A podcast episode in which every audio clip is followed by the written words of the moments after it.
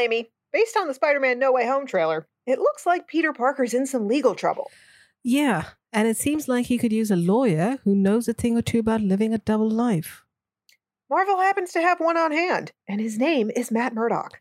So while we're on a season break, we're heading back to 2020 to bring you our commentary series on Daredevil Season 1. Just in case Mr. Murdock shows up in No Way Home, we could all use a refresher on the devil of Hell's Kitchen. We'll be back Monday, November 8th to kick off Season 4 of The Marvelous Madams with an episode on Spider Man Homecoming. Where Claire is giving him one more patch job, and the glasses are off. The glasses are off, and I hope he's compensating her for all the medical equipment she's using. That's just expensive. Well, there's compensation and there's compensation. know what I'm saying? Yeah. If it yeah. were me, I'd be willing I'd be willing to barter. That's all I'm saying. hmm You'd be willing to do a lot of things. Welcome to the Marvelous Madams podcast. We're your hosts, Madam Chris. And I'm Madam Amy. We are burdened with the glorious purpose of talking all things Marvel. Madams assemble.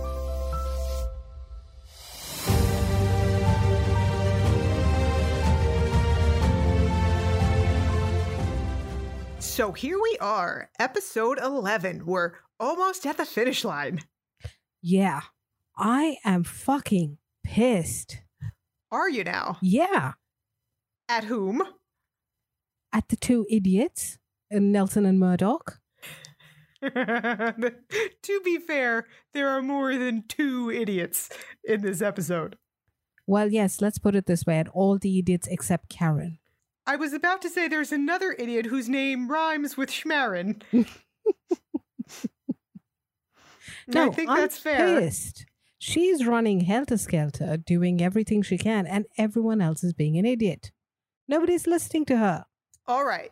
We will get into this because I have some different feelings about Karen in this episode. Mm-hmm. Yeah, but Matt and Foggy definitely acting like five year olds on the playground here. Yeah. So, speaking of five year olds, this episode cleverly opens with an allegorical cartoon. Mm-hmm. we see a little girl in the hospital waiting room because that's where we pick up with Vanessa. And she is watching an old timey cartoon of, I think, like a massive dog attacking another, like one of the little tiny dogs. Anyway, I don't remember human, dog, whatever. The metaphor is clear. This is Fisk and Matt. Is it? I didn't think too much into that. Oh, I did. Oh, absolutely. Because they wouldn't zoom in on the TV like that and pick that particular cartoon for no reason. Not these writers. They're too smart. Okay. And was it a dog? I thought it was a duck. It was either a really big dog or a really big man giving a beat down to either a smaller dog or duck, some kind of animal or human. I do not recall. Okay. Clearly, you've given this so much thought that you do not know the species. Cartoons blur, okay? I've seen a lot in my time. Okay. All right. That's good. So, in the waiting area with Fisk, we have our favorite piece of shit, Leland Owlsley. Yeah. I love the fact that he says, I had a glass in my hand. Should I be checked out? oh my God. He's winning the tacky Olympics. Oh, beyond. Oh, he needed a good whack on the head. And good on this show, once again, they've done it with Claire many times, but good on this show for showing the power of nurses. Yeah. yeah, the way he went, don't you know who I am? Like anyone else would have just peed their pants right there. I certainly would have. She's used to this kind of stuff, probably. Yeah, absolutely. So she doesn't bat an eye with Fisk. She's just like, Mm-mm, don't care who you are, you're not coming back there. Yeah. She basically just said it doesn't matter. Yeah. And that line is so cliched, the don't you know who I am, but it works. It's cliched for a reason, Yeah, it does. you know, when used properly. Mm-hmm. So we leave the hospital for a bit and we head over to Matt's apartment where Karen finally sees the damage about. Yeah. And she knows he's full of shit about this car accident. Yeah, finally, somebody getting curious. Yeah. Did you notice how he immediately put his glasses on with her? Yes. Do you think he's even aware of what he's doing there? Yes, absolutely. How he's like symbolically shutting her out? Yeah. Okay. Absolutely. Because with Claire now, they they were always off. Yeah. With Foggy, they were completely off. Once The one time. Yes. Once Foggy knew. right? But with Karen, glasses on. Yeah, because he still has that act. Right.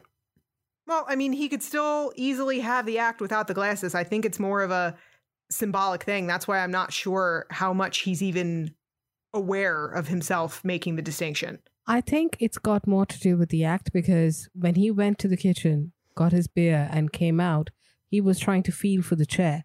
We but we all know he doesn't need to feel for the chair. He can know what's on where the chair is. It drives me absolutely insane when he pulls the shit.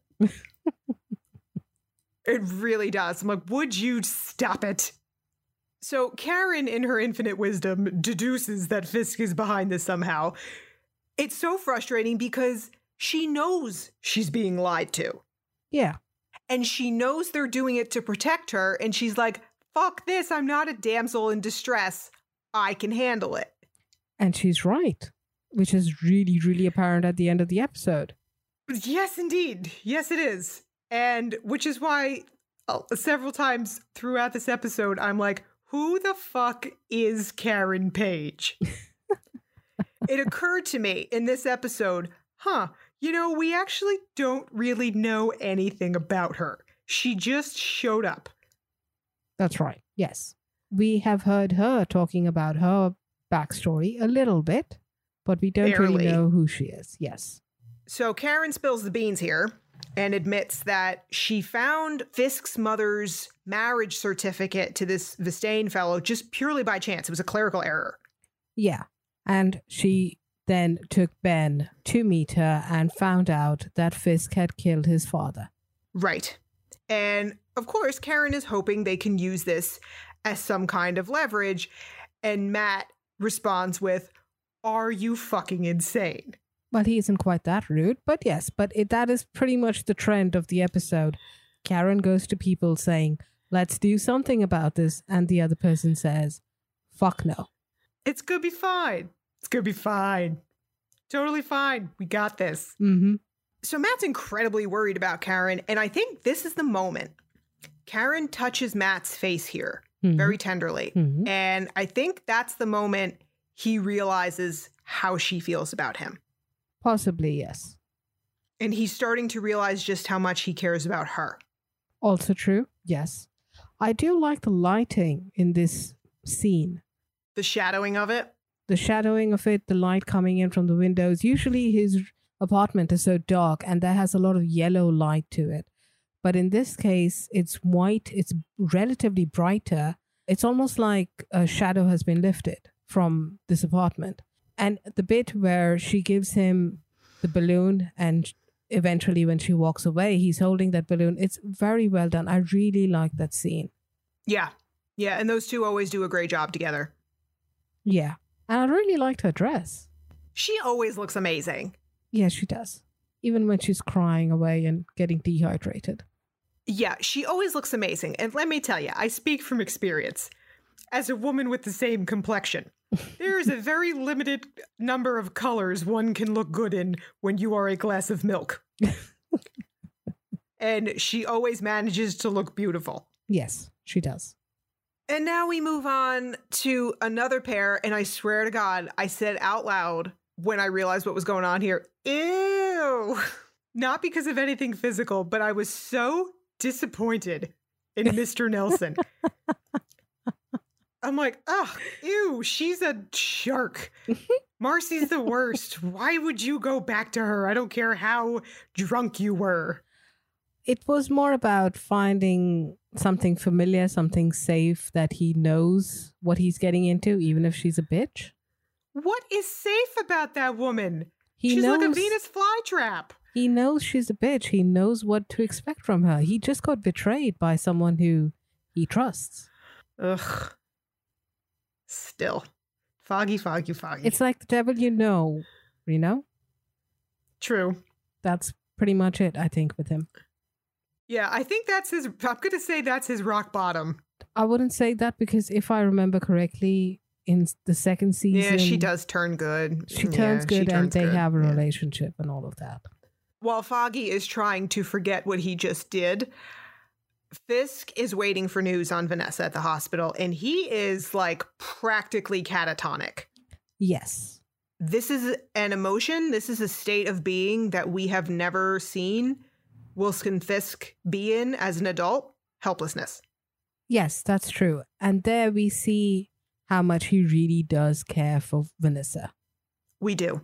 It's killing him because he can't buy his way out of this problem. He can't beat his way out of this problem. He can't kill anybody to make her better. He is powerless Yes. to do anything about it. Yeah, it's in the doctor's hands. It's in how much she can fight and come out of this. He can't do anything. And all he can do is wait. Now tell me this if you are Vanessa's doctor, on a scale of one to shitting your pants, how scared are you? Knowing that if this woman dies, you may be personally held accountable for it. Let me put it this way before I start treating her, I would have written my last will and testament. Yeah, I'm stealing a pair of Depends from the supply closet, personally. But I think I would like to give Fisk enough credit that he wouldn't blame the doctors or he wouldn't lash out in that way. But that could be wishful thinking. yeah, I don't know if he'd be able to control it. Maybe. And we get another firsthand look at Owlsley's complete and utter callousness here. Yeah. He calls Vanessa Little Miss Hairdo. You know who he reminds me of? Who? Those old ladies, you know, who just like to sit and gossip and talk shit about everyone. The blue hairs.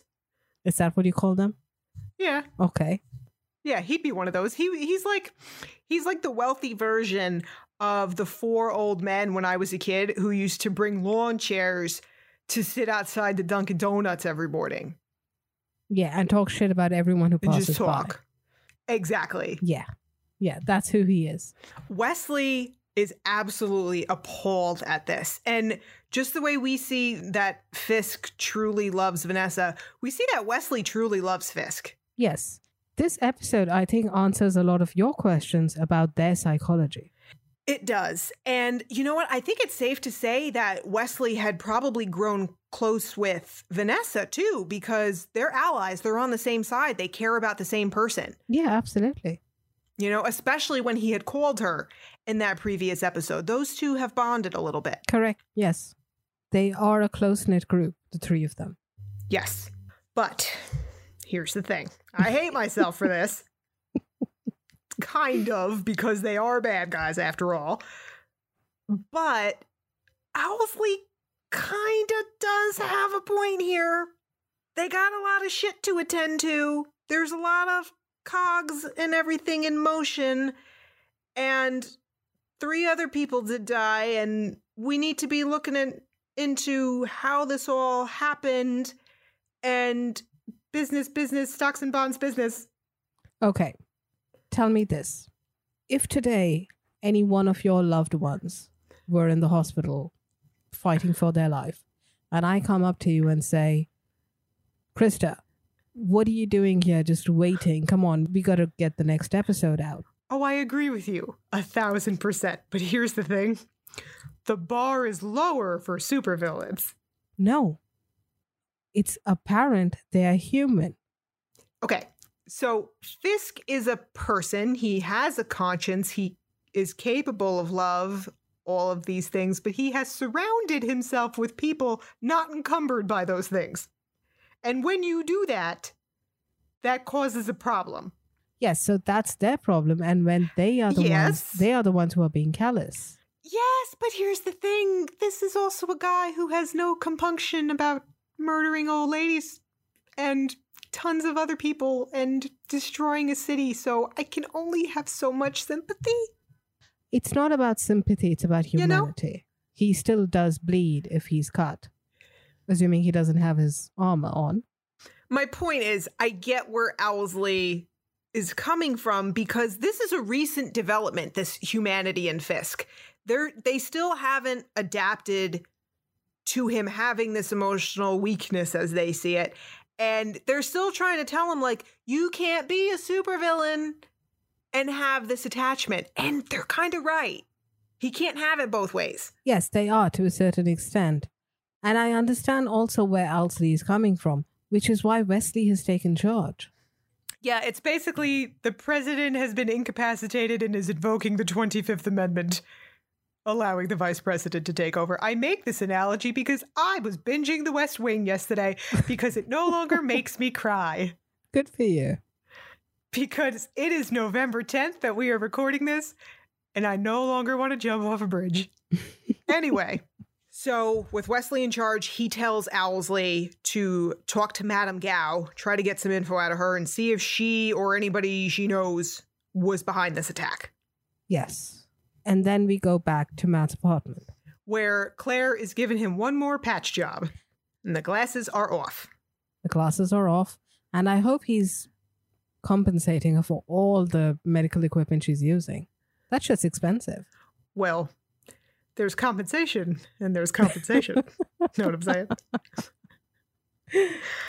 Yeah. if it yeah. were me, I'd be willing I'd be willing to barter. That's all I'm saying. hmm You'd be willing to do a lot of things. None of which I'm proud of, but yes. so it's Claire is the one now who's like, dude, I think body armor would be a good idea. Yeah. And about fucking time. Yeah. That's one thing Matt and I seem to have in common, just a complete and utter lack of common sense. I I understand. Yeah, Mm-hmm. that's enough. That's enough out of you.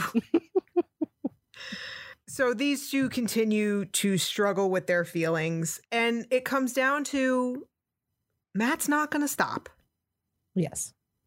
and she can't be with him. Yeah.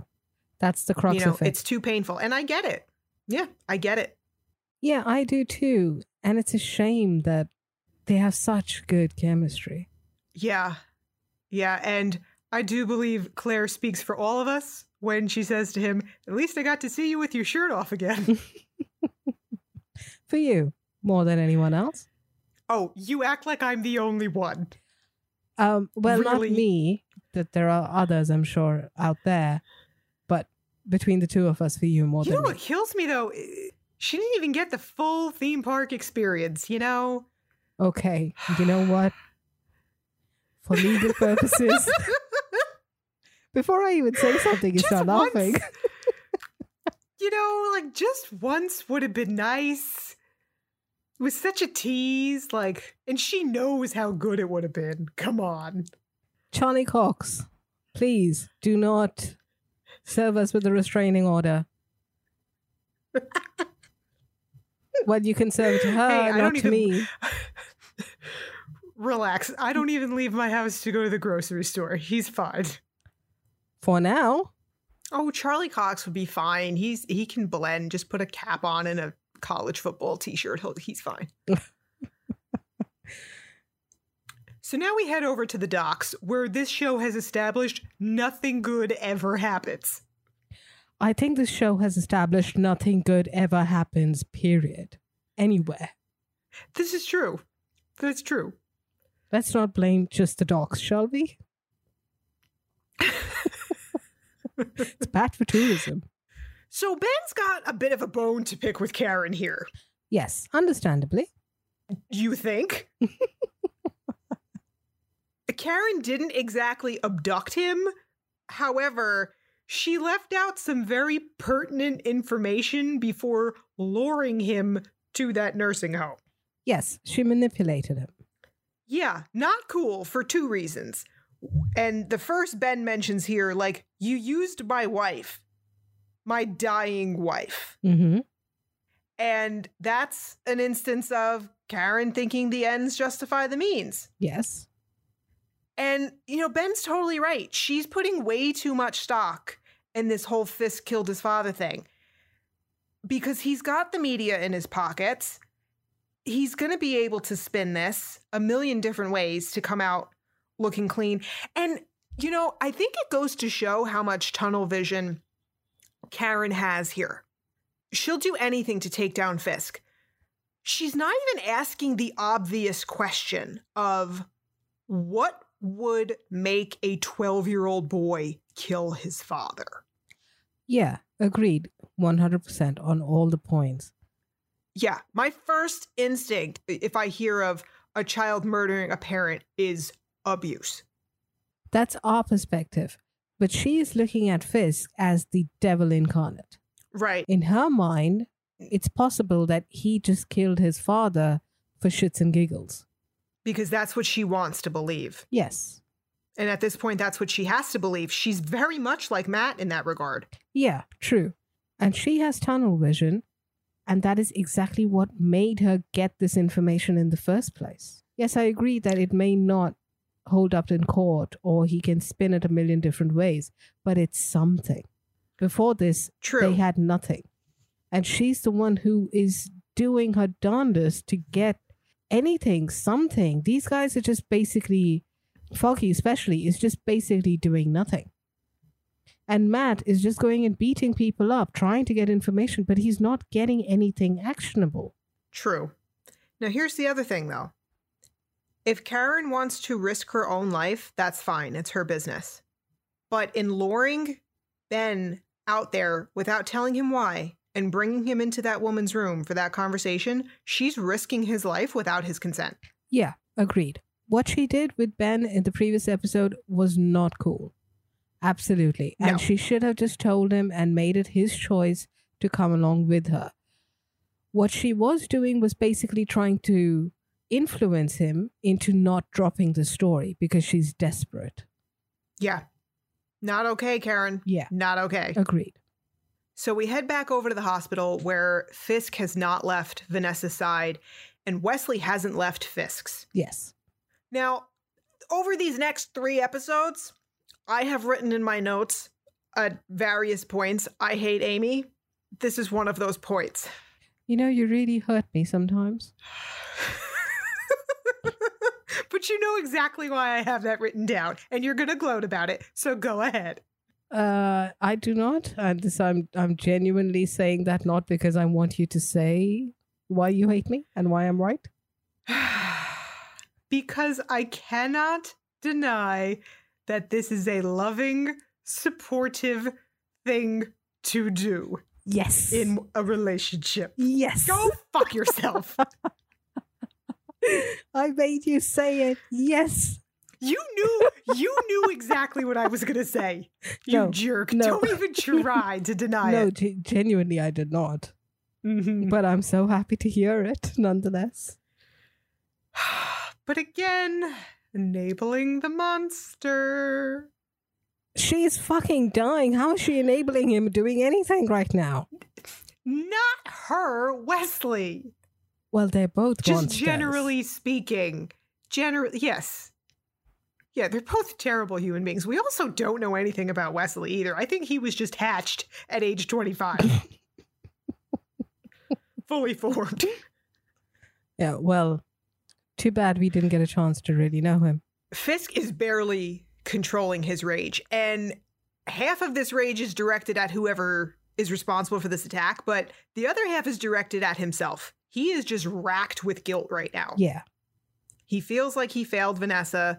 This wouldn't have happened if she wasn't with him. And you know what? You're right, buddy. He is right, which is why he's taking the action so that he sends her away and keeps her safe. Yeah. Fisk has finally realized that he cannot have emotional attachments because they are a weakness because of the people he's surrounded with. All this time, Madame Gao and Owlsley were warning him. He finally got it. He also no longer trusts Owlsley, and he orders Wesley to transfer some funds quietly. Wesley is the only person at this point he is going to trust. Yes. And it's a smart move. So at this point, we see a doctor show up, and just from the body language, we can see Vanessa is going to be okay. Yeah. And we see the genuine relief on Wesley's face as well. Yes. Yeah, he cares about both of them. Yeah. And now we head over to see a man who should be getting paid for caring at this point because it's getting a little ridiculous. Yes, Matt is at the church again. I never thought I would hear myself utter the phrase, this poor priest. Because, I mean, not only is he counseling Matt all the time now, but now he also has to get condescended to. Like, really, Matt? You don't think he knows who you are? Yes, Matthew. I'm not an idiot. yeah, Matt thinks he's so secretive, but he's not. At least with him. No. No, he's known you since you were a kid. Yeah. Who do you think you're fooling here? and you've basically admitted what you do. Yeah. I mean, you go to say that you want to kill someone. It doesn't take a genius to figure out. Yeah, you're not being coy, Matt. you know, this priest says something that I've heard before, but it bears repeating. Dying is easy, living is hard. Yes. It's an it's a you know, it's kind of a pithy quote, but it doesn't make it any less true. True. Agreed. And this is where I just rolled my eyes pretty hard at Matt, despite my love for him. Matthew, you do not have the devil in you. Can we say no one has the devil in them? Okay? No one is possessed by the devil. You have severe PTSD. Now stop being so goddamn melodramatic. you don't need a priest, you need a psychologist. Yes, agreed. This is a symptom of, of him growing up in a Catholic orphanage. There's no such thing as PTSD. It's the devil. Everything is the devil that's inconvenient. Yeah, I don't buy that because this is a well educated lawyer, defense attorney who would be well versed in knowing about these things, who also lives in the world and knows that, you know, trauma exists. This bugs me, this scene. Yes. Because you know what, Matt? You're too smart for this. This, it bugs me. He is an educated, smart man, but there are some things that are just so indoctrinated into him that into a person that you just it's really difficult to get out of to break that programming and this is the case with him another reason could be that it's just easier to blame an outside force like the devil than to really go deep and int- introspect about what it is that is making him do this and take responsibility for it. exactly Yeah, you're right. I hadn't seen it that way, but you're absolutely right. yeah, he's not willing to take responsibility for what he's doing. He just wants to blame his situation, the people.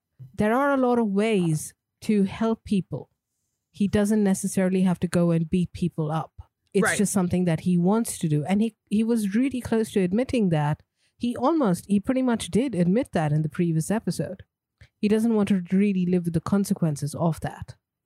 You know what's interesting though is that the next scene is Matt using meditation to heal faster. Right? And I find these things a little incongruous.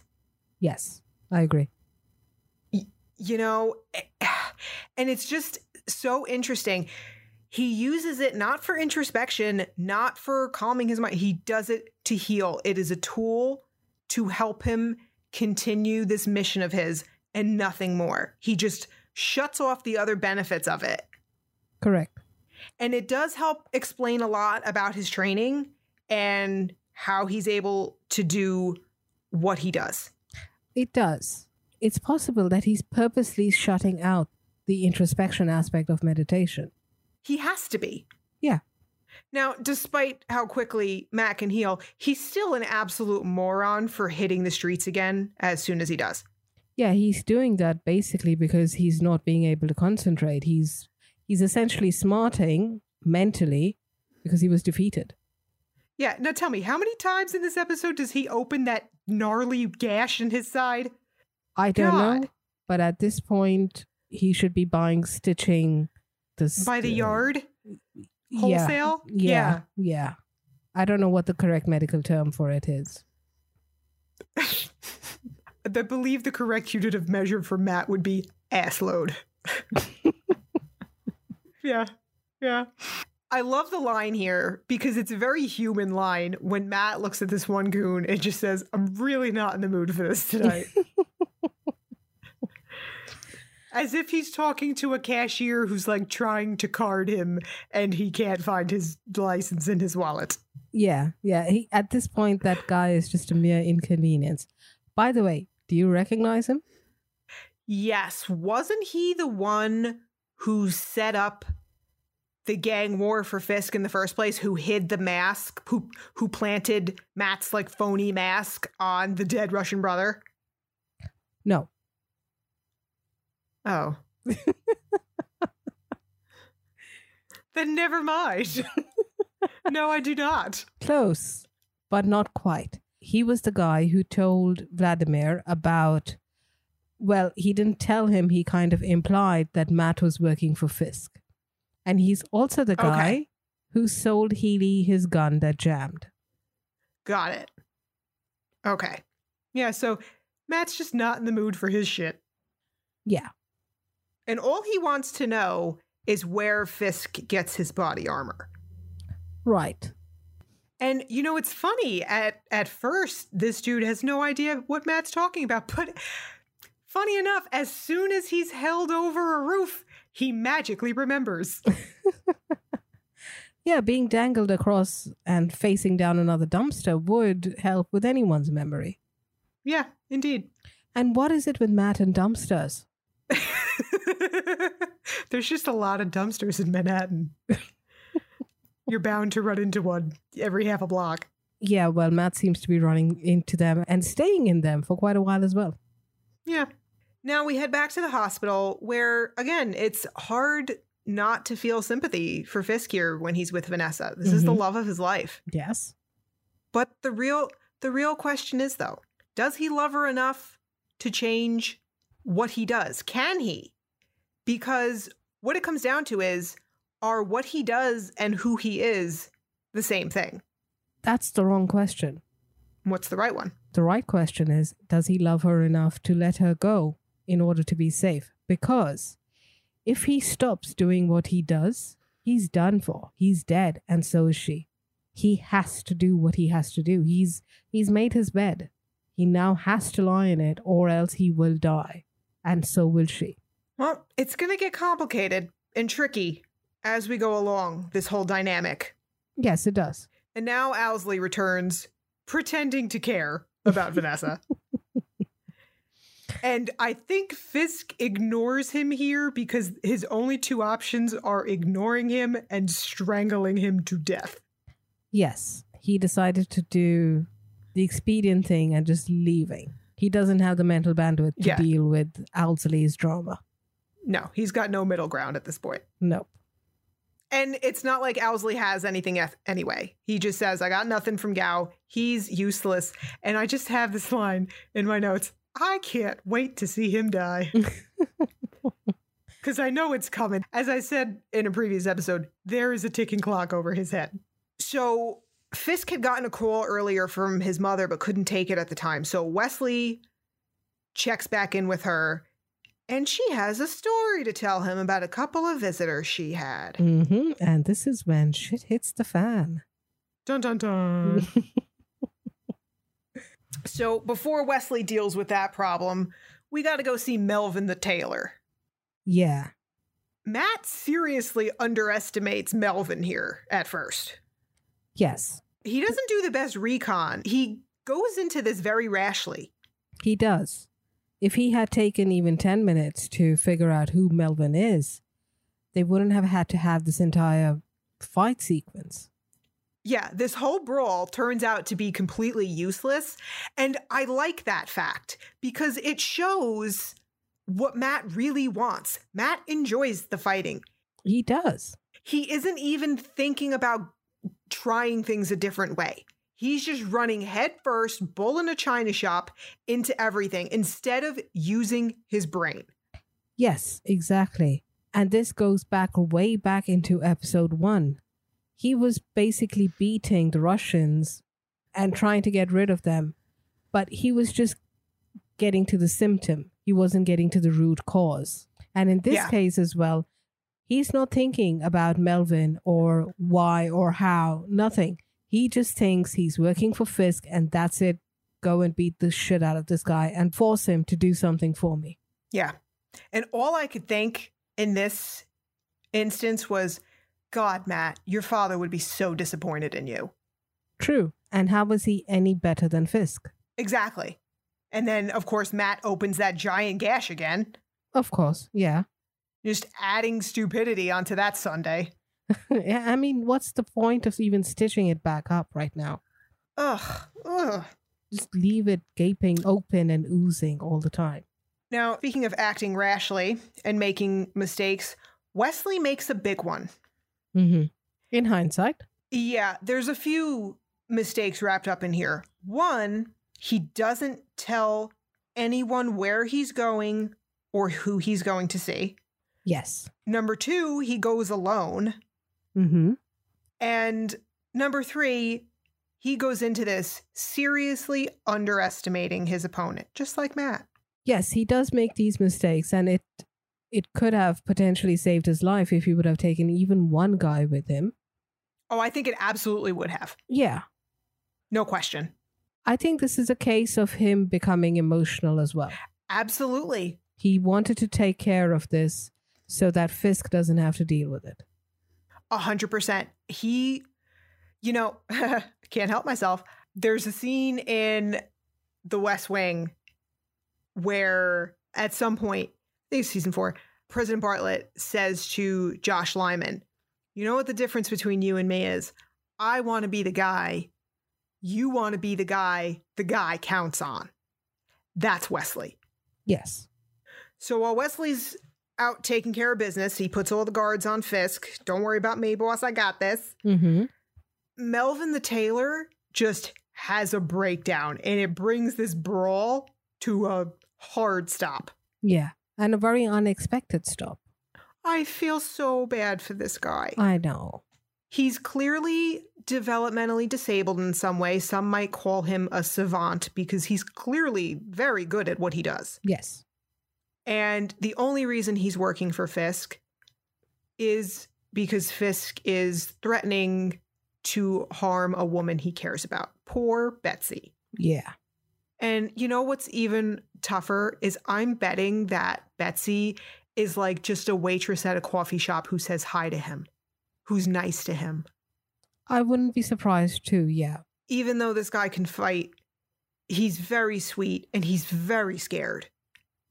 Yeah, he is. And Matt uses that. He does use it, but at least he understands quickly what this guy is all about and treats him with kindness. And I do believe Matt completely meant it when he's like, Don't you worry, I'll take care of Betsy, I'll protect her. I do believe he means it and he believes it about himself. Yeah, but there is also another aspect of him saying that in order to get what he wants. True, but I do believe he'll follow through. I don't think he'd allow himself to have another life on his conscience. Yeah, he has every intention to follow through, but he's also using it to his advantage. It's a bit gray. I'm not saying Yeah. it's like he's manipulating him and not following through. It's gray. Yeah. But just if it is, he can make Matt what he wants. Yes. About time. Yeah. Forget branding, body armor. Body armor and branding is very important. So, big surprise here Karen finds Foggy in the bar. He's having himself a little pity party.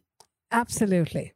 And at this point, Matt and Foggy are behaving like two teenagers who both like each other, but they want to tell their friend, Oh, does he like me or does she like me? And did you meet this one or did you meet that one? And what this what did this one say? And what did that one say? Grow the fuck up and speak to each other. Yeah. And Karen is in the middle. She's so frustrated that they won't let her in on this. She's hurt along with it that they won't trust her enough with everything that's going on. Yeah. And that's where I'm pissed off. These two have their own thing Yeah. going on. Everyone is trying to protect the other one, and everyone is getting into their own shit. If they simply communicated, life would be so much more easier. But we can't have that, can we? No, we cannot because these people are idiots. In Thor, we had the idiots 3. In Daredevil, we have the idiots 2. Karen, I'm on the fence about Karen because she pulls a me here and uh, doesn't have the best situ- situational awareness. And Wesley is able to grab her when she's trying to get into her apartment. I don't think you can blame her for that. It's hard because she has to know she was risking her life. Just because somebody has Alzheimer's doesn't mean you, you never know what they're going to remember. That was a huge risk. Yes. Clearly, Fisk's mother was sharp, was still sharp enough to remember her and relay the information. She doesn't know that Yet, yet. And like you said, she has tunnel vision. Yeah, but I mean, somebody who's already been framed for murder once, attempted murdered upon herself once, twice, twice, yeah. You'd think she'd be a little more aware of her surroundings. Especially when the bulb has been knocked out. That's like true crime 101. Maybe she's not a true crime aficionado like you. Yeah, she is because she fucking lives it. she is a true crime story. Also remember that earlier on in in the beginning of the season when nobody was listening to her and nobody was willing to help her, she took it upon herself to go to that auction and try to find out who was what with Union Allied. She is so focused on what she wants to do, she doesn't realize that there are other forces at play and that she's putting herself at in danger. That is just who she Yeah, is. well- feel like she should have figured that one out by now. That- but that doesn't necessarily mean that she will be kidnapped at right that very moment. She was emotional. Everyone was giving her shit. Nobody was willing to do anything for her. I'm talking about from her perspective. Nobody was willing to listen to her. In her position, I would have at least said, you know what, Foggy? You're walking me home. Strength in numbers right now. Again, it doesn't strike her that It should. it should, but it doesn't. She's too focused. And she's also hurt that her two closest friends, her confidants, are not telling her what's going on. Because at this point, it's pretty clear she doesn't have a life. That's true. You're right about that. But when one is living in an Ann Rule novel, suck up the pride a little bit. Again, I think what this also comes down to is that Karen is a thousand times braver than I would ever be. I would have moved to the Bahamas and had plastic surgery by now. That that's the crux of it. She is recklessly brave. We head back over to the hospital now for what is a very complicated scene. Yes, yes, you hate Amy. I know. No, no, no, it's not that. Okay. This is one of those times where casting is so important. Mm-hmm. I mean, it always is, but it's moments like these that you need a really committed, dedicated character actor like Vincent D'Onofrio to pull off the emotionality of this scene. Without getting hammy. Exactly. And he does it. And he does it so movingly. Yes, because he somehow manages to be incredibly loving and incredibly terrifying at the same time. He does. Like he's relishing the idea of killing whoever nearly took her from him. Yes. And he's also petrified of losing her.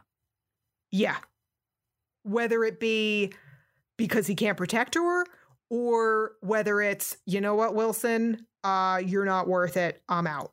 Yeah. He doesn't know yet. Yeah, he doesn't. And that would just kill him if that were to have happened. Absolutely. But the way he is smiling when he's talking about executing these people, oh my God. Chilling. It's a warm smile, yet it's cold as ice. It is. And ah, God, I hate you. there is something, though, so primal about this. Like, there's something. ah, God, I hate myself too. You get it. There's something very romantic. Yes. There's something very romantic about the notion of I will kill for you. I love you that much. You are that important. Exactly. Listeners, at this point, I would like to say please mentally replace the term Amy, I hate you with Amy, you are right. Never. I'm telling our listeners because I know your pride gets in the way. Ugh. so while Fisk is basking in his uh, imagination there, poor Karen wakes up gulping for air, just drugged. She is fantastic here. Yes, she is. She has been given something that immobilizes her. Yeah. And again, this is another instance, like we just said, it's very difficult to play like drugged and injured like this without being hammy about it. Yeah. But she does a good job. Her posture is a little bit wonky, but not being exaggerated cartoony. She balances it out really well. Yeah. So great job by Deborah Ann Woll in the scene, but also great job from Toby Leonard Moore, who plays Wesley. Yeah. Both of them do a really wonderful job. This is some solid villaining here. Yes, absolutely. I remember the first time I saw this, I was like, oh, fuck, oh, fuck, oh, fuck, oh, fuck, oh, shit, oh, shit, oh, man, what's going to happen? Ah. Yeah. And this is another instance of the villain's ego and emotions getting in the way. He is playing this out for himself. He is enjoying this too much. Yeah. As much as he wants to be Fisk's right hand man, he also enjoys the power. This is him playing out his fantasy of being the one in charge. I think it's more than that. I think he wants to cause Karen as much emotional pain as possible. Yeah, And also, it's just his nature to be a slimeball. He can't help it. true. And it could also be his release from all the tension. He's worried about Vanessa and Fisk. She was just an outlet for him. That's a really good point. I love that Karen still has enough spine to get a little sassy with him. when Wesley's telling her like how filthy this city is and how much he can't stand maybe you should move. Yeah. And it's finally sinking in for Karen now like, oh, right, when I went to see Fisk's mother, I signed my own death warrant and Ben's. Yeah, it didn't strike her till then because there is a good chance that she had underestimated Fisk's mother because of her Alzheimer's. Yeah. But now Wesley makes another big mistake. He lets it slip that he hasn't told Fisk about this. Yeah, And this is a sentimental mistake. He didn't want to worry Fisk with this. He wanted to have it done and handled for him so he could focus on Vanessa. correct. This gives Karen an opportunity that she doesn't quite realize just yet. Yeah, but first we've got to do a little more villaining. And Wesley lets her know, oh, no, no, no. I'm not going to kill you. No, here's what you're going to do for us. You're basically going to be a shill for us. And if you don't, we're going to kill Ben, Matt, Foggy, and everyone in the world you possibly care about. Yeah, true. And the way he does this little monologue, chilling. Mm hmm. He's loving every second of it. Yeah. And then he gets distracted. Yeah, technology can be a bitch, you know? Yeah, that one split second where Fisk is calling him, Karen takes the opportunity and takes the gun. And at this point, they're both just bluffing at each other. Oh, I don't think Karen's bluffing. Wesley's bluffing hard. I give him credit for staying as cool as he does since he knows the gun is actually loaded and he fucked up hard. That's because he's underestimating her again. At this Yeah. point, we don't know her backstory at all. We don't know if she's proficient in guns or if she has or has not killed anyone. Well, I'll tell you this. After seeing Karen shoot him to pieces, he basically dares her to shoot him to pieces. She knows how to handle a firearm. Yeah, she does. She's clearly not a novice at this. No, she isn't. And it's at this point where I again, this this time it's in all caps in my notes. Okay, seriously, who the fuck is Karen Page? So yeah, she shoots him. She's equally shocked at the fact that she actually did it, and then she just runs away. And now, with Wesley dead, Fisk has no idea that anyone went to see his mother. Yeah, he has no clue, and he has no clue where is Wesley and what is happening. Yeah. He's been so focused on Vanessa, he has no idea what is going on in his organization. Right. And now the man he put in charge of that is also gone. So things are about to fall apart. Yeah. Yeah, so RIP Wesley. Much to your joy. And while Fisk is desperately trying to get in touch with Wesley, you can get in touch with us on Twitter or Instagram at Marvel Madams. Thanks to all you madams for joining us today. I'm Madam Chris. And I'm Madam Amy. Join us next week for season 1, episode 12 of Daredevil. And if you really want to have a good time listening to that one, take a shot every time you hear me say, I hate Amy. I would not recommend that because that might lead to some alcohol poisoning. I hate Amy. if you enjoy listening to us and you'd like an exclusive episode about how we met and started the podcast, our origin story, as it were, join our email list and we'll send you the link. Sign up on our website, themarvelousmadams.com, where Infinity Stones are a girl's best friend.